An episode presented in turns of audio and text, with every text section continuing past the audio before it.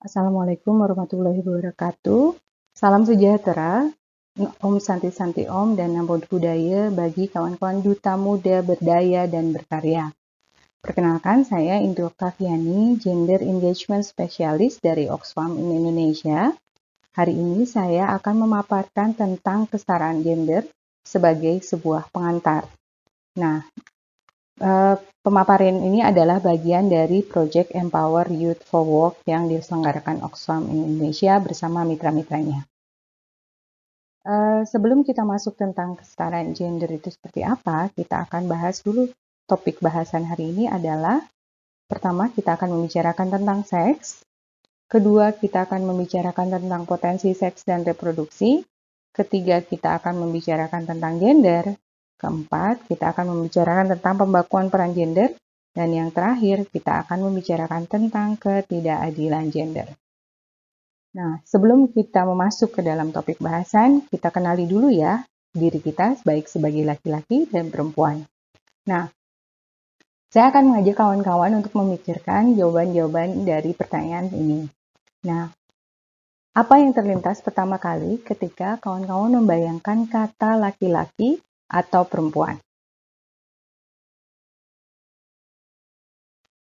Nah, dari diskusi yang lalu-lalu, saya sudah mengumpulkan berbagai jawaban dan jawabannya kira-kira seperti ini untuk yang laki-laki. Laki-laki itu badannya lebih besar, kemudian daya tahan fisiknya lebih bagus, eh, lebih rasional, cenderung menggunakan nalar, dan kurang menggunakan emosi, kemudian dia bertanggung jawab, dan memiliki payudara yang lebih kecil. Lanjut ya, laki-laki itu juga memiliki jakun, punya lebih banyak bulu, terutama di kumis dan jenggot, kemudian memiliki penis, ganteng, maco, suka memukul atau suka berantem, dan pencari nafkah.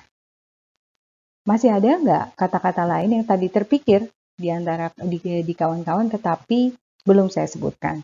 Nah, silakan ditambahkan sendiri ya. Kemudian kita alih ke perempuan.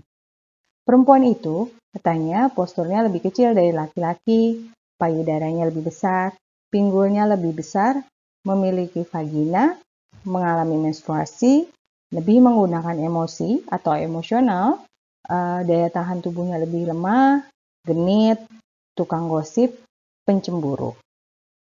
Nah, ada lagi nggak kata-kata tentang perempuan yang tadi terlintas di dalam pikiran kawan-kawan tapi belum saya sebutkan di sini? itu boleh ditambahkan langsung di uh, nanti di catatannya kawan-kawan. Baik, kita lanjut dengan uh, peran laki-laki dan perempuan. Ini masih kesan umum yang kita miliki. Kalau kita menggayangkan peran laki-laki, itu biasanya seperti apa sih? Oh, laki-laki itu mencari nafkah atau uang, mengambil keputusan, mempertahankan negara kalau negaranya dalam kondisi perang, berburu atau membuka ladang, memimpin, melindungi dan mengayomi, serta lain-lain. Kemudian kalau pekerjaannya laki-laki, dia adalah menjadi pemimpin. Kalau di desa dia menjadi kepala desa. Kalau tingkatnya bupati kota, dia menjadi wali kota atau eh, bupati. Kemudian kalau tingkatnya eh, negara dia bisa menjadi presiden. Kemudian kalau di perusahaan biasanya dia menjadi direktur atau pimpinan perusahaan. Sementara kalau di organisasi dia bisa menjadi ketua Karang Taruna misalnya kalau di tingkat uh, desa dan kelurahan. Kemudian juga bisa menjadi uh, pemimpin organisasi agama, pemimpin organisasi kemudaan lain atau kemahasiswaan. Kemudian laki-laki juga bekerja sebagai hakim, sebagai tentara atau polisi, sebagai teknisi, sebagai anggota DPR atau DPRD, pengemudi, dan kalau di komunitas pesisir atau uh, yang dekat dengan laut, biasanya menjadi nelayan. Ada juga nelayan yang uh, masyarakat yang menjadi nelayan di perairan air tawar. Tapi biasanya ini pekerjaan yang dilakukan oleh laki-laki. Masih kesan umum kita tentang perempuan sekarang. Perempuan itu umumnya mengurus keluarga dan rumah tangga, mengasuh dan mendidik anak, hamil, melahirkan, menyusui, mengurus anggota keluarga yang sakit, dan membantu mencari nafkah. Sementara itu pekerjaan perempuan adalah menjadi perawat atau guru atau sekretaris, bendahara.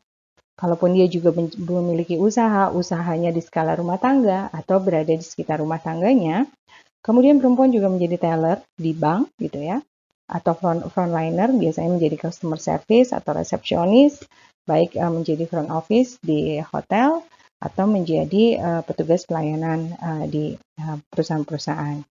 Kemudian perempuan juga menjadi pekerja rumah tangga dan menjadi humas. Kira-kira dari pekerjaan perempuan ini ada lagi nggak? Ini sebetulnya masih lekat dan biasa dikerjakan oleh perempuan tetapi belum saya sebutkan. Kembali seperti tadi, silakan kawan-kawan tambahkan sendiri. Sekarang kita akan mulai dengan pertanyaan kita.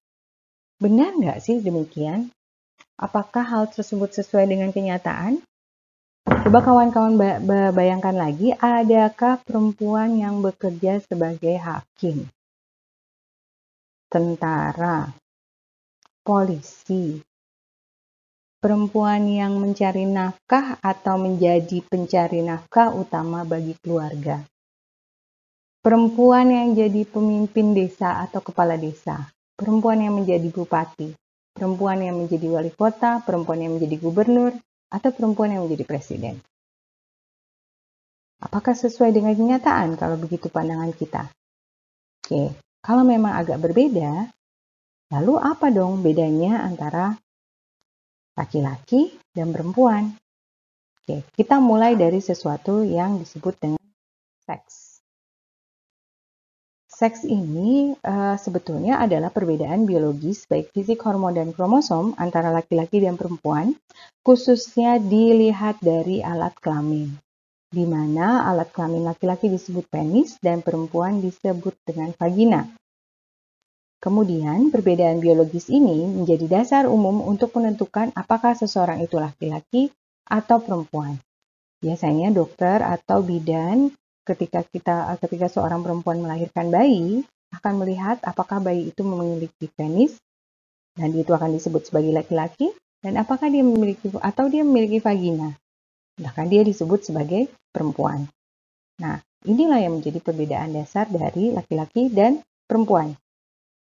Kita lanjut ke alat reproduksi karena seks atau alat jenis kelamin itu selalu juga disertai dengan organ-organ biologis yang dimiliki oleh laki-laki dan perempuan, serta berkemampuan untuk menghasilkan keturunan.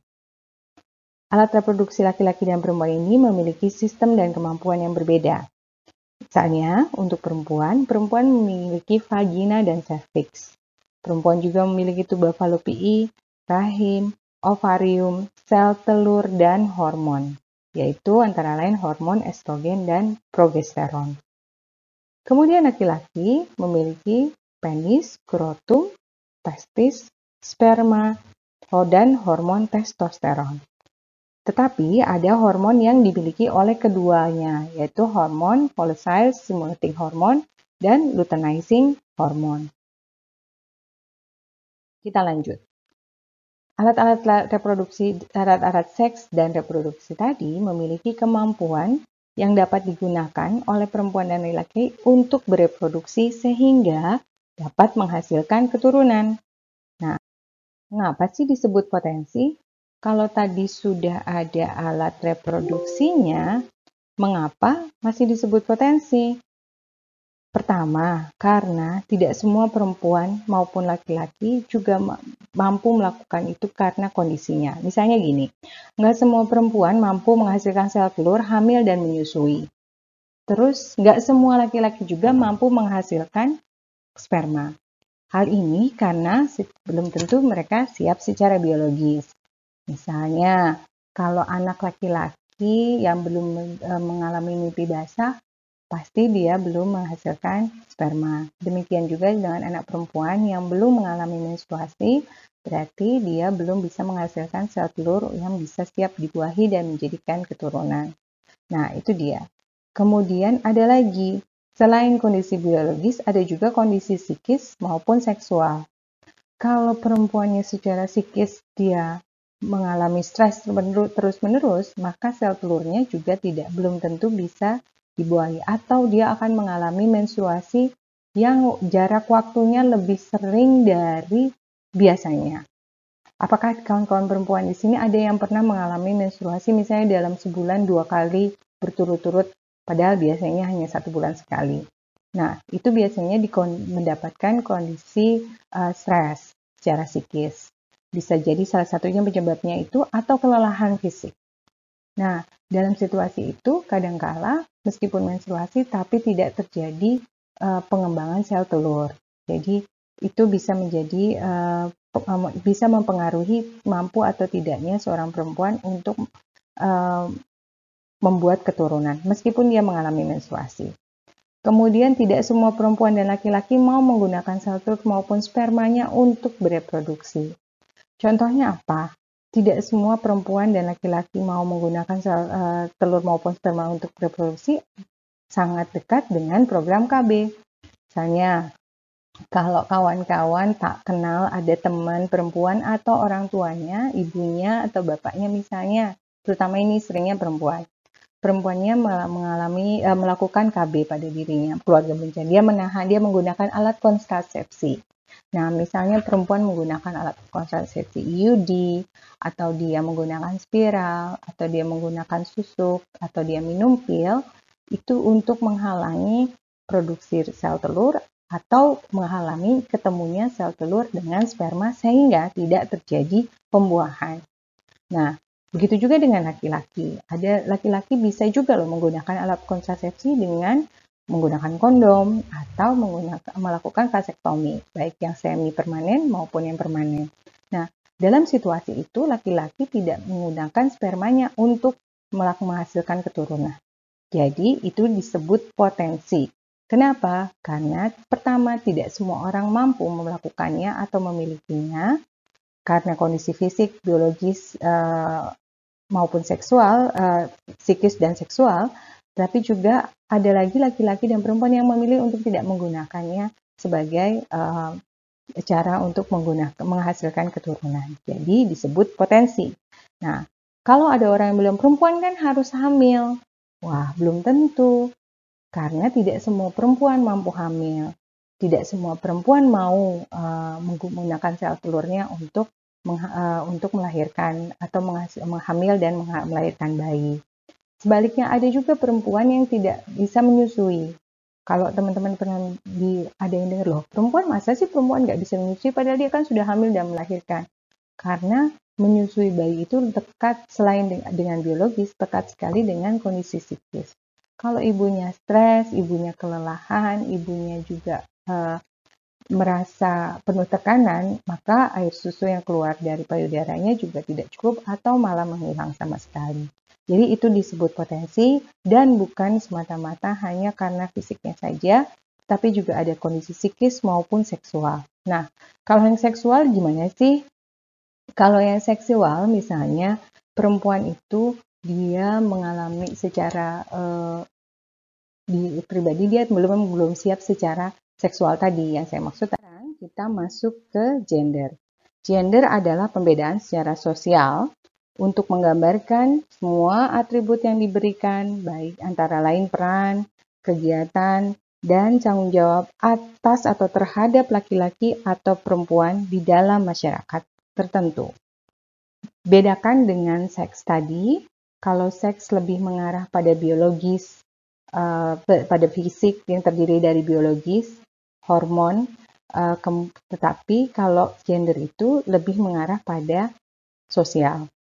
Jadi kalau seks lebih kepada kondisi biologis dan uh, hormon, tetapi kalau gender lebih mengarah kepada uh, pembedaan secara sosial gender kita, identitas gender kita e, menentukan bagaimana kita dipersepsikan dan bagaimana kita diharapkan untuk berpikir dan bertindak sebagai laki-laki maupun perempuan berdasarkan cara pengaturan sebuah masyarakat. Misalnya di dalam sebuah masyarakat, peran perempuan itu bertanggung jawab untuk mengurus rumah tangga. Berarti kita sebagai perempuan diharapkan untuk mengurus rumah tangga. Sebaliknya, jika peran gender identitas gendernya laki-laki di dalam uh, sebuah masyarakat itu ditentukan sebagai mencari nafkah utama, maka laki-laki diharapkan bertindak sebagai pencari nafkah utama di dalam sebuah keluarga.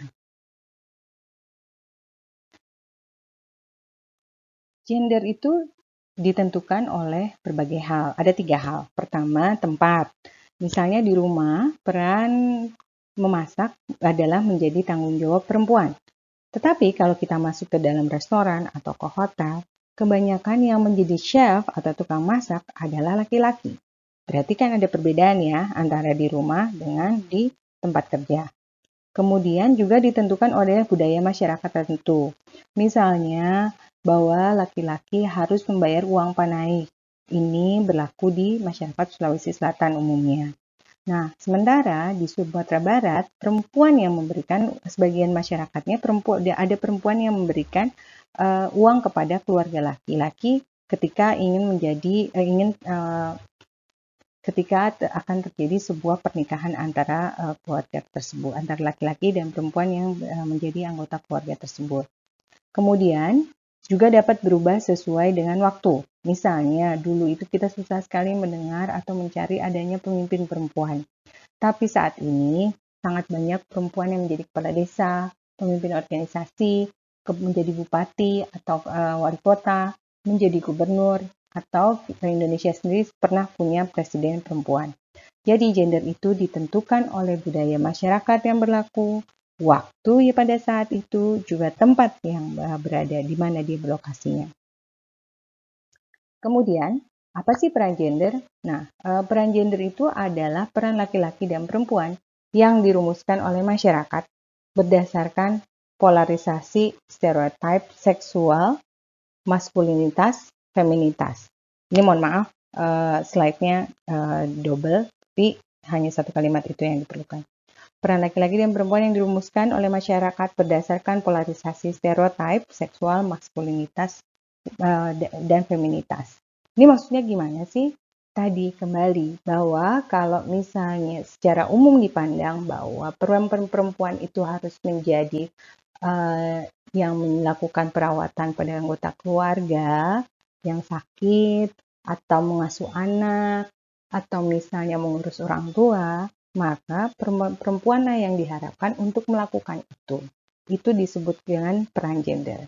Sebaliknya buat laki-laki juga begitu. Laki-laki diharapkan menjadi pemimpin, mencari nafkah utama, mampu berkompetisi, bahkan jagoan dalam berkelahi gitu ya. Sehingga dia bisa mempertahankan keluarganya. Maka peran-peran itulah yang dilekatkan kepada laki-laki.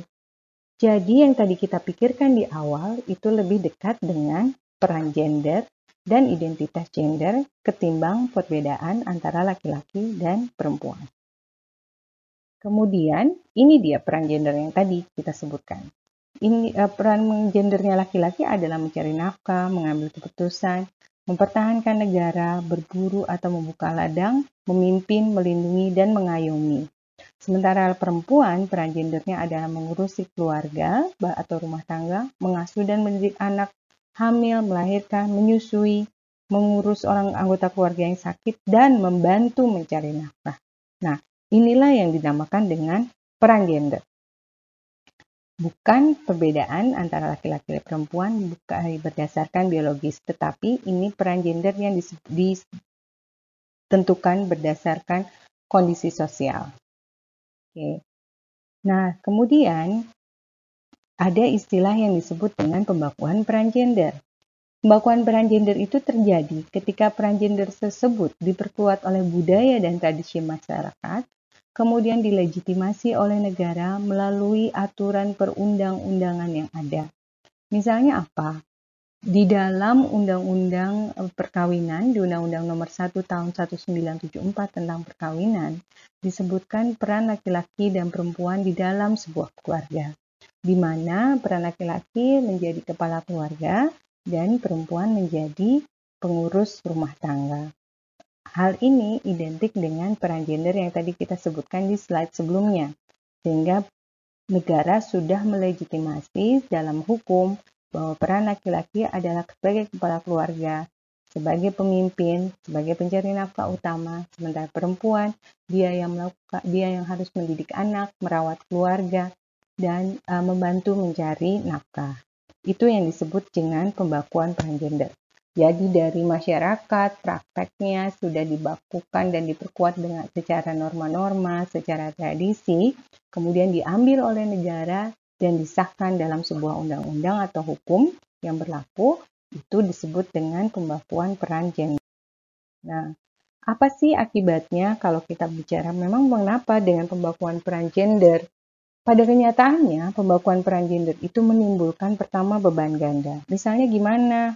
Kalau perempuan itu sudahlah dia disuruh melakukan pekerjaan mengurus rumah tangga, masih juga dia ditambah dengan pekerjaan untuk mengurus eh, mencari nafkah tambahan. Coba kawan-kawan uh, lihat keluarga masing-masing. Apakah ada ibunya yang juga mencari nafkah?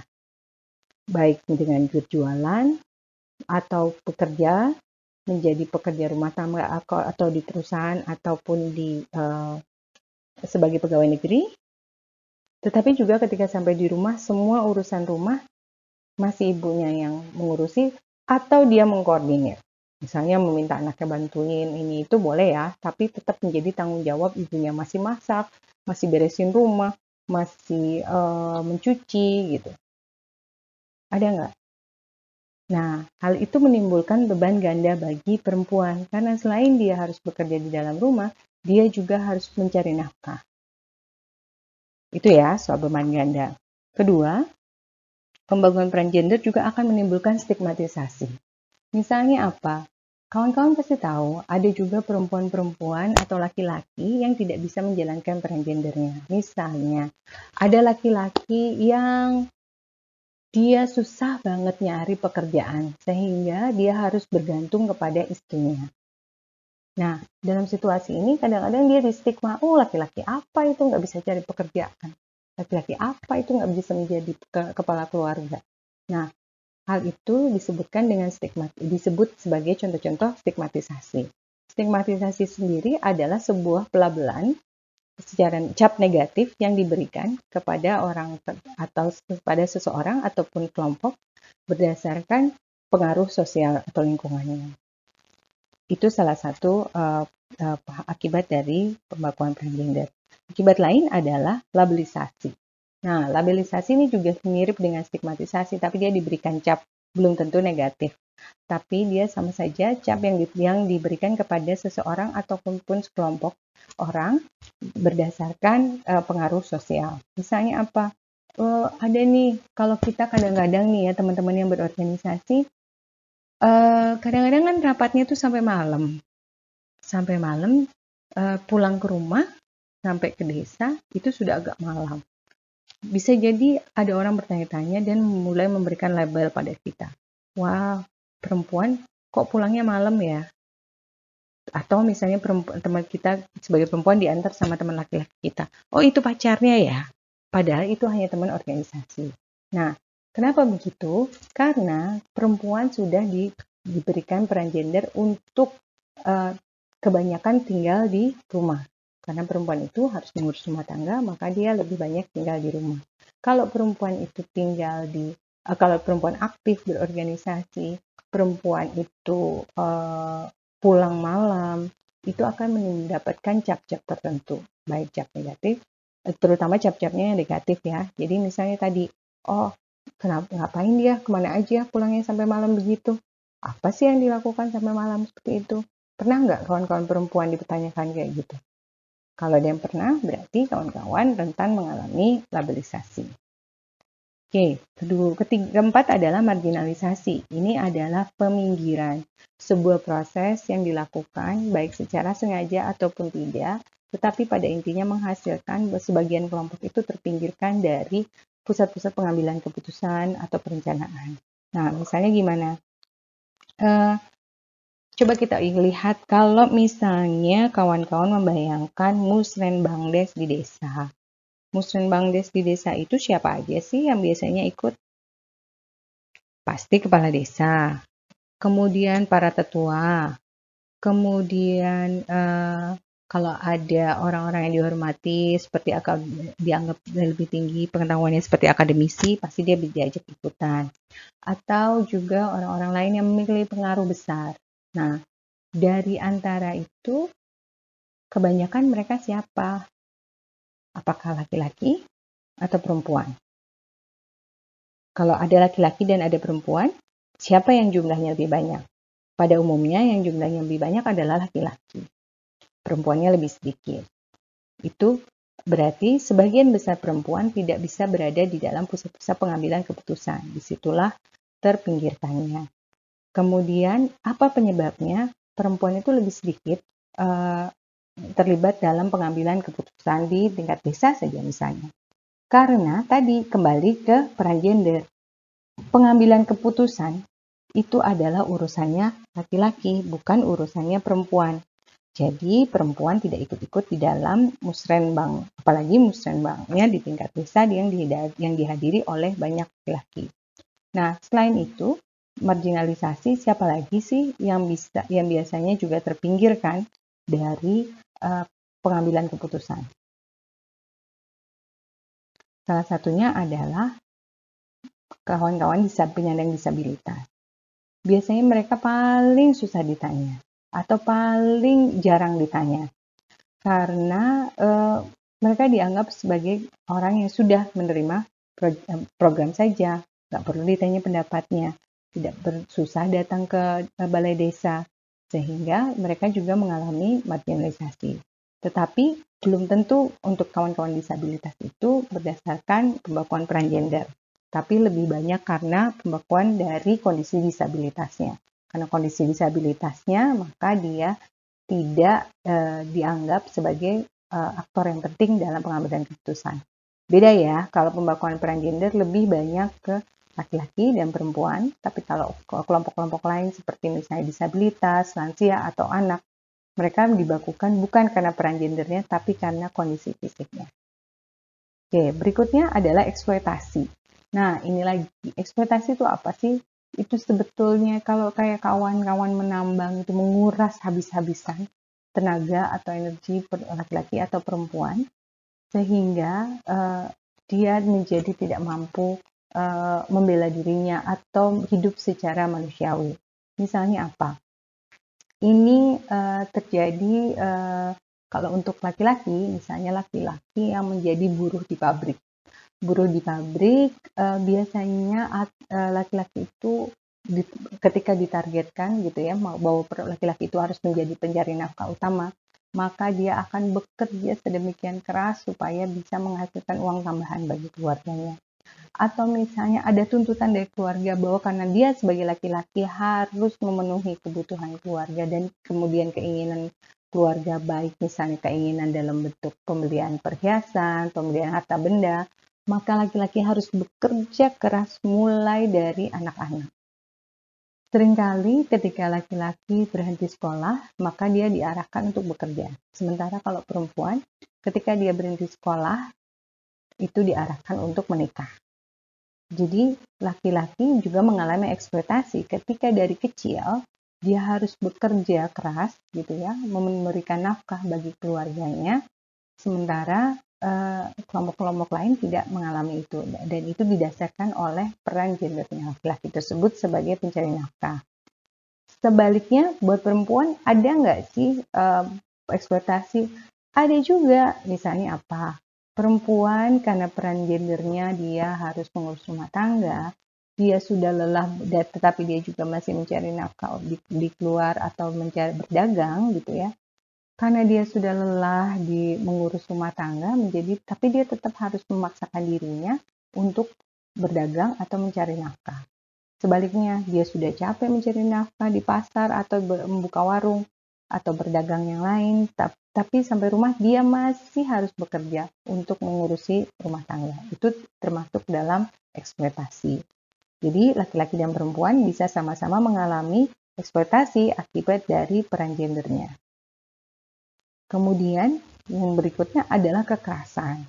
Nah, kekerasan ini bisa terjadi ketika uh, pembakuan peran gender ini juga uh, dicoba ditantang oleh satu seseorang atau kelompok orang tertentu. Misalnya gini, uh, karena merasa sebagai pemimpin rumah tangga atau pemimpin keluarga, laki-laki merasa keputusannya apa pun harus dituruti. Sehingga kalau ada perempuan yang menolak, maka itu menjadi dasar bagi laki-laki untuk melakukan kekerasan.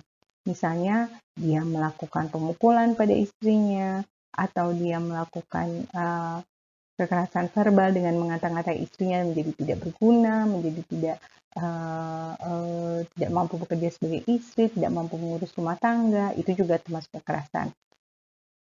Nah, hal ini terjadi ketika pembakuan peran gendernya itu terlanggar atau coba ditantang. Begitu juga kalau misalnya laki-laki uh, mengalami kekerasan ketika tadi tuntutan keluarga untuk mencari nafkah atau misalnya membayar uang panaik itu begitu tinggi. Tetapi laki-lakinya merasa tidak mampu membayar itu. Nah, itu menjadi uh, kadangkala menjadi dasar untuk melakukan keras kekerasan. Misalnya dianggap sebagai laki-laki yang uh, bisa bekerja keras lah, yang uh, miskin lah, yang kemudian tidak tidak cukup layak lah untuk keluarga tersebut. Itu juga salah satu bentuk kekerasan psikis dan verbal yang bisa dialami oleh laki-laki. Nah, tetapi sering kali kekerasan yang dialami oleh laki-laki dan perempuan itu berbeda.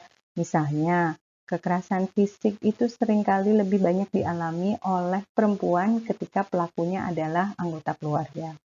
Nah, ataupun juga anak-anak. Kalau misalnya anak-anak sering kali dialami uh, anak kekerasan yang dialami anak-anak itu fisik yang dilakukan oleh orang tuanya baik uh, ibu maupun bapaknya. Nah, kemudian kalau kekerasan psikis kebanyakan dialami oleh kedua belah pihak ketika salah satu pihak yang menjadi pelaku itu melakukan serangan secara psikis ataupun uh, secara verbal yang mempengaruhi uh, psikis uh, si korban. Nah, tetapi yang menjadi beda yang lebih banyak dialami oleh perempuan adalah salah satunya adalah kekerasan seksual. Karena kekerasan seksual itu kawan-kawan masih bisa melihat di mana-mana korban kekerasan seksual itu adalah lebih banyak perempuan. Nah, oke kita lanjut ya. Selain itu, pembakuan peran gender juga menimbulkan diskriminasi. Misalnya tadi, wah ini urusan laki-laki aja, wah ini urusan perempuan aja, padahal laki-lakinya ingin melakukan hal tersebut. Misalnya, kalau posyandu itu kebanyakan hanya urusan perempuan aja. Padahal kan laki-laki juga perlu loh tahu kesehatan keluarga. Laki-laki juga bisa berperan menjadi kader-kader posyandu. Tetapi karena itu mengurus keluarga, mengurus kesehatan anggota keluarga adalah urusan perempuan, maka laki-laki tidak secara tidak uh, disadari oleh masyarakat mengalami diskriminasi karena mereka uh, tidak boleh ikut-ikutan di dalam posyandu atau secara tidak uh, sadar meminggirkan diri atau me, uh, melepaskan diri dari peran-perannya dalam menjaga kesehatan keluarga. Nah, begitu juga dengan perempuan misalnya, kalau tadi anak laki-laki dan perempuan putus sekolah, anak perempuan akan lebih cenderung dikawinkan, sementara anak laki-laki akan cenderung uh, bekerja. Itu saja sudah mendiskriminasikan. Kalaupun dalam satu keluarga hanya ada satu uang dan ada dua anggota keluarga yang harus bersekolah, maka e, sering kali pilihannya adalah kepada laki-laki. Karena laki-laki nantinya dia harus bekerja dan mencari nafkah, maka perempuan dihentikan atau anak perempuan dihentikan pendidikannya dan laki-laki lah yang melanjutkan e, pendidikannya. Itu sudah menjadi salah satu bentuk diskriminasi. Nah, Pembakuan peran gender ini bagi perempuan akan menimbulkan banyak sekali kerugian. Pertama, perkawinan anak itu juga merupakan pembakuan peran gender. Kemudian kekerasan terhadap perempuan. Kemudian uh, ini juga pelecehan seksual bahkan ketika perempuan mencoba me mendapatkan haknya dengan dan melindungi dirinya dengan melakukan perekaman malah perempuan kembali diserang. Kemudian ini jumlah kekerasan juga. Kemudian dipukuli oleh suami, kemudian mengalami kekerasan seksual. Ini perempuan karena jatuh dari uh, perempuan jatuh dari motor karena memakai rok panjang. Kemudian uh, ini masih kekerasan dan uh, intinya banyak sekali kekerasan yang dialami oleh perempuan akibat dari pembakuan peran gender. Bukan berarti laki-laki tidak mengalami kekerasan, karena pernah pembakuan peran gender, tetapi masih lebih banyak perempuan yang menjadi korban kekerasan dari pembakuan peran gender ini. Nah, kita lanjut ya, dengan ketidakadilan gender. Ketidakadilan gender adalah situasi di mana peran gender laki-laki dan perempuan tadi menimbulkan kekerasan, diskriminasi, dan eksploitasi bagi salah satu pihak. Jadi ketidakadilan gender adalah akibat dari pembakuan peran gender tadi. Ketika terjadi pembakuan peran gender, kemudian uh, situasinya itu menimbulkan kekerasan, diskriminasi, eksploitasi, dan tadi masih ada marginalisasi, uh, stigmatisasi dan labelisasi itu sudah menimbulkan ketidakadilan gender bagi laki-laki ataupun perempuan. Nah, itu yang Nah, demikianlah pemaparan tentang kesetaraan gender yang saya sampaikan. Kawan-kawan, saya hanya mengingatkan bahwa ini adalah sebuah pengantar. Kita akan diskusi lebih panjang lagi di dalam sesi-sesi berikutnya dan kawan-kawan bisa uh, melihat lagi uh, pemaparan tadi baik dengan mengulang uh, presentasi ini atau juga bisa melihat versi lain, versi infografis tentang kesetaraan gender dan ketidakadilan gender di dalam uh, tautan video di bawah ini. Dan uh, saya mengucapkan terima kasih atas perhatiannya. Sampai bertemu di diskusi selanjutnya.